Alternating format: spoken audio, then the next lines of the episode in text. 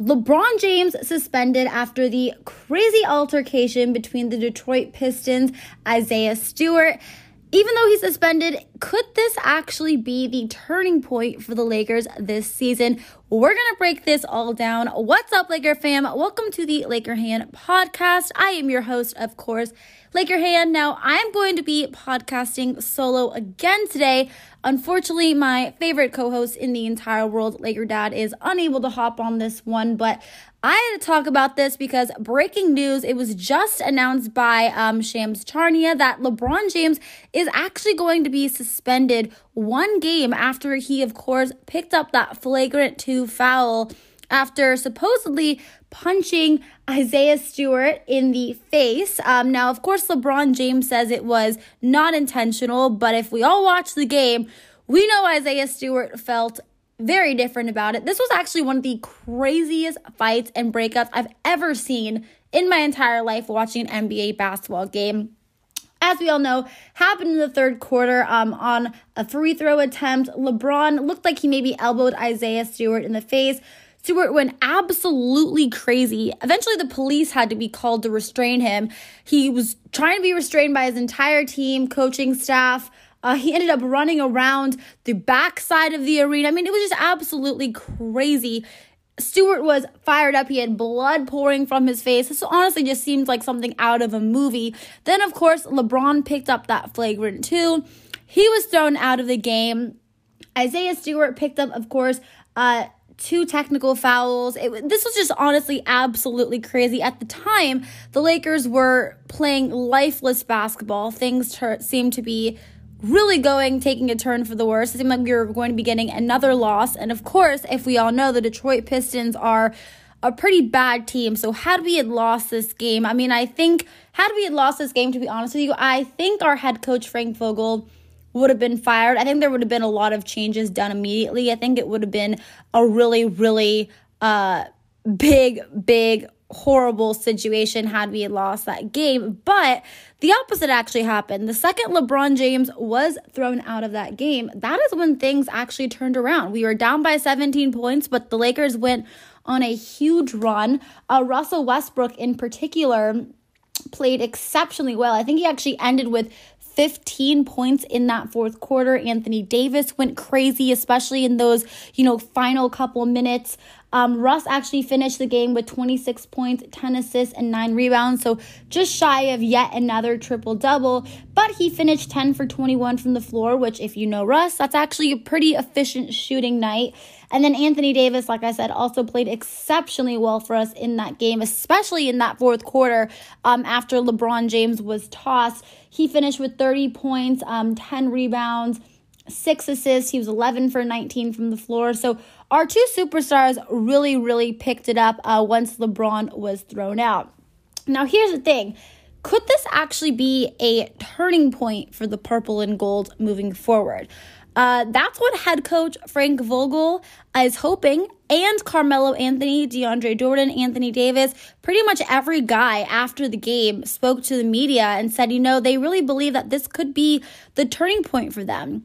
They really believe that this could be the thing that kind of provides some energy for them and kind of kicks them in the butt a little bit and gets things moving into high gear. And of course, Frank Vogel knows that a change really needs to happen with this purple and gold team. Obviously, we have not been playing good basketball. Um, one can blame the injuries, one can blame the chemistry, one can blame a lot of things, but at the end of the day, the Lakers have not been playing well.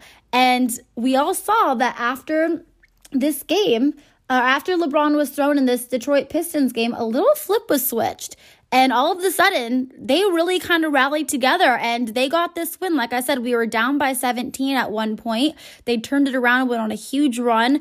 Um, and hopefully, we can all hope that this could be the spark that really just kind of finally gets us moving into high gear and th- gets things moving and grooving for us. Now, of course, it is just one game.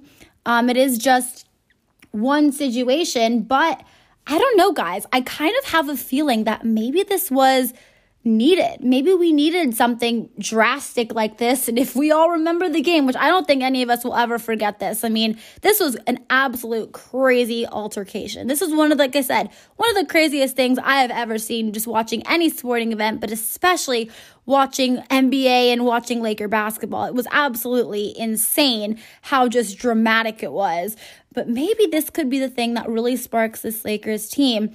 Now, of course, we're going to have to see how this all plays out because I think we were all kind of waiting. Obviously, the NBA had announced that they were going to review everything that happened and determine what the, um, you know, final kind of punishment was going to be for these two players.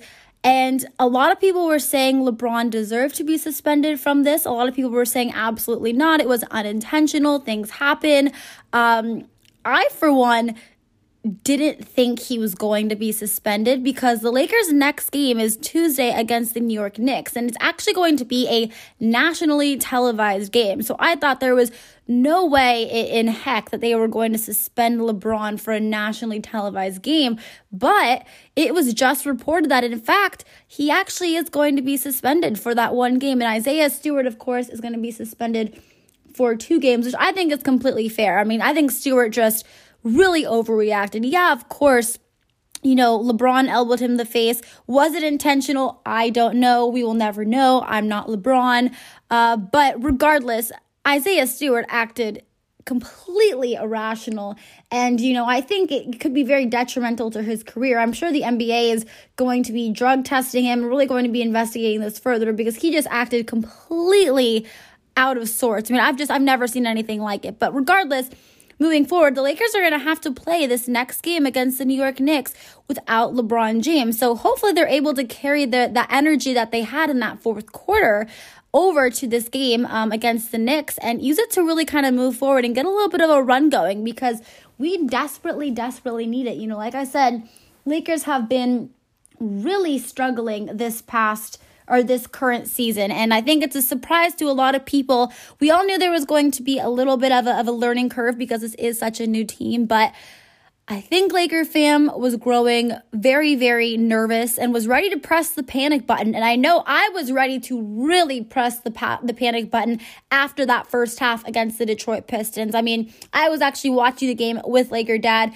We looked at each other and we said, we are god awful. This is this has to be a joke. Then of course after LeBron was tossed, energy, you know, everything really turned around. We got that win. So that was great. Very excited. So I'm choosing to be positive. I'm choosing to believe what all of our players really said what Anthony Davis felt really passionately about after the game. DeAndre Jordan, head coach Frank Vogel, Carmelo Anthony as well. You know, those guys really expressed that they feel like that that this can be a turning point um, for them in this season. That they believe that even though getting, you know, LeBron thrown out is never a good thing, having to play without LeBron is never an ideal situation.